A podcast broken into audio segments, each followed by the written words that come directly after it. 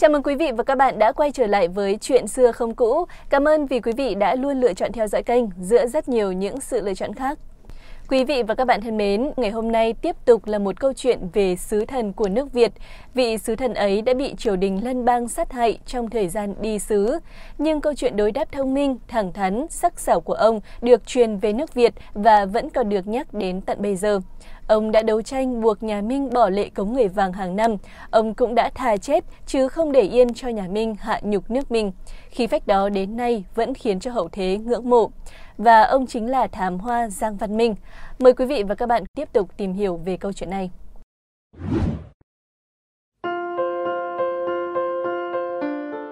Quý vị và các bạn thân mến, Thám hoa Giang Văn Minh sinh năm 1573 tại làng Kẻ Mía, xã Mông Phụ, Tổng Cam Giá, huyện Phúc Thọ, tỉnh Sơn Tây, này thuộc xã Đường Lâm, thị xã Sơn Tây, Hà Nội. Ông từng đỗ đầu kỳ thi hội, rồi tới kỳ thi đỉnh lại đỗ đỉnh nguyên thám hoa, khoa thi năm Mậu Thìn 1628 dưới đời vua Lê Thần Tông. Khoa thi này không có ai đỗ trạng nguyên hay bảng nhãn, vì vậy ông là người đỗ cao nhất trong cả khoa thi. Sau khi đỗ đạt, ông lần lượt được bổ nhiệm những chức vụ như Bình Khoa Đô cấp sự trung năm 1630 hay Thái Bộc Tự Khanh năm 1631. Ngày 30 tháng 12 năm Dương Hỏa thứ ba, tức 1637, Giang Văn Minh và Thiêm Đô Ngự Sử Nguyễn Duy Hiểu được vua Lê cử làm tranh sứ, cùng với bốn phó sứ là Nguyễn Quang Minh, Trần Nghi, Nguyễn Bình và Thân Khuê, dẫn đầu đoàn sứ bộ sang nhà Minh. Trong cuốn sách Các sứ thần Việt Nam cho biết, chuyện kể rằng vào ngày khánh thọ của vua Minh, vua nhà Minh rất bất bình bởi sứ giả các nước đã tề tự đông đủ mà sứ thần của nước Việt thì không thấy đâu. Vua nhà Minh liền truyền cho thị vệ tới nhà công quán để hỏi nguyên do. Khi tới nơi, đám lính thấy sứ thần Giang Văn Minh đang nằm trên giường ôm mặt khóc. Chúng bắt buộc ông phải vào chiều theo lệnh vua.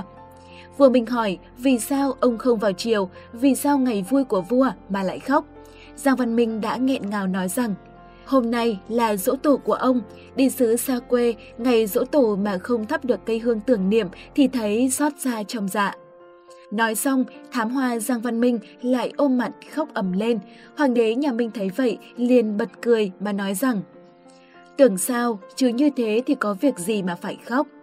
Khá khen cho nhà ngươi biết giữ hiếu kính với tổ tiên, nhưng nếu là dỗ cha dỗ mẹ thì còn có thể được, chứ dỗ ông tổ xa xôi như vậy thì có gì phải băn khoăn cho lắm.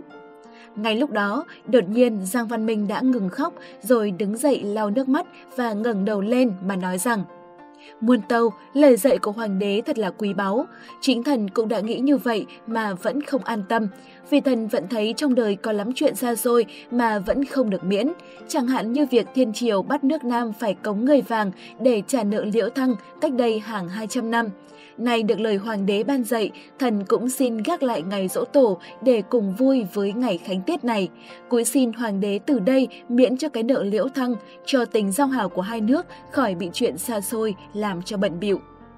Nghe xong, vua nhà Minh biết được là mình đã mắc lừa sứ thần nước Nam, nhưng lời đã nói ra rồi cũng đành ngậm bồ hòn làm ngọt mà gật đầu ra lệnh cho bãi bỏ lệ cống người vàng. Cũng trong lần đi sứ này, biết thám hoa Giang Văn Minh là người thông minh, vua nhà Minh có ý thử tài sứ thần nước Việt nên đã ra một vế đối rằng đồng trụ trí kim đài dĩ lục, có nghĩa là cột đồng đến nay đã phủ kín rêu phong. Về đối của vua Minh có ý ngạo mạn, nhắc tới việc Mã Viện xưa sang xâm lược nước ta, sau khi đàn áp cuộc khởi nghĩa của hai bà Trưng đã dựng cột đồng có khắc sáu chữ, đồng trụ chiết, giao chỉ diệt, có nghĩa là cột đồng mà gãy thì dân giao chỉ diệt vong. Trước sự ngạo mạn đó, Giang Văn Minh đã hiên ngang đối lại một câu đối vô cùng xuất sắc.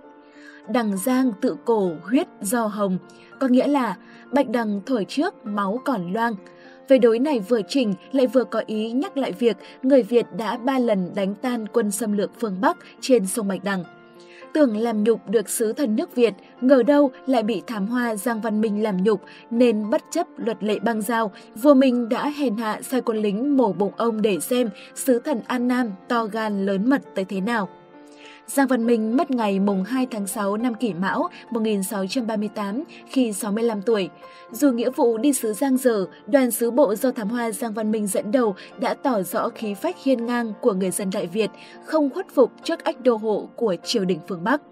Sau khi thám hoa Giang Văn Minh mất, thường tiếc và cảm phục một sứ thần tài trí, dũng cảm, không chịu khuất phục trước uy vũ của kẻ thù, vua Lê Thần Tông đã đến bái kiến linh cữu của ông, đồng thời ban tặng cho câu đối. Sứ bất nhục quân mệnh, khả vi thiên cổ anh hùng, có nghĩa là sứ thần không làm nhục mệnh vua, xứng danh anh hùng thiên cổ. Đồng thời truy tặng cho ông chức công bộ tả thị lang, tước minh quận công. Hiện nay, ngôi mộ của thám hoa Giang Văn Minh vẫn được họ tập chăm chút cẩn thận tại xứ Gò Đống, thôn Mông Phụ, được xây bị gạch tay ngai, xung quanh có tường hoa bảo vệ. Còn ngôi quán, nơi làm lễ an táng của ông, được nhân dân địa phương gọi là Quán Giang khi nhớ tới sự tích của vị sứ thần khẳng khái đã làm vẻ vang cho đất nước. Năm 1845, nhân dân trong vùng lập đền thờ thám hoa Giang Văn Minh để tưởng nhớ công lao của ông. Đây là một trong những di tích lịch sử được nhiều du khách tới tham quan, tìm hiểu mỗi khi tới làng cổ Đường Lâm. Quý vị và các bạn thân mến, nhắc lại chuyện xưa là để thêm một lần nhớ về công lao vị sứ thần với khí tiết anh hùng, bất khuất, có công lao làm dạng danh đất nước. Sử sách không chỉ nằm yên trong tủ, không chỉ là những câu chuyện đã đi qua, mà còn chứa đựng cả muôn vàn những giá trị ý nghĩa cho hiện tại. Chúng ta tự hào về tâm hồn, khí phách, bản lĩnh của người Việt từ mấy trăm năm trước và sẽ quyết tâm giữ gìn nó.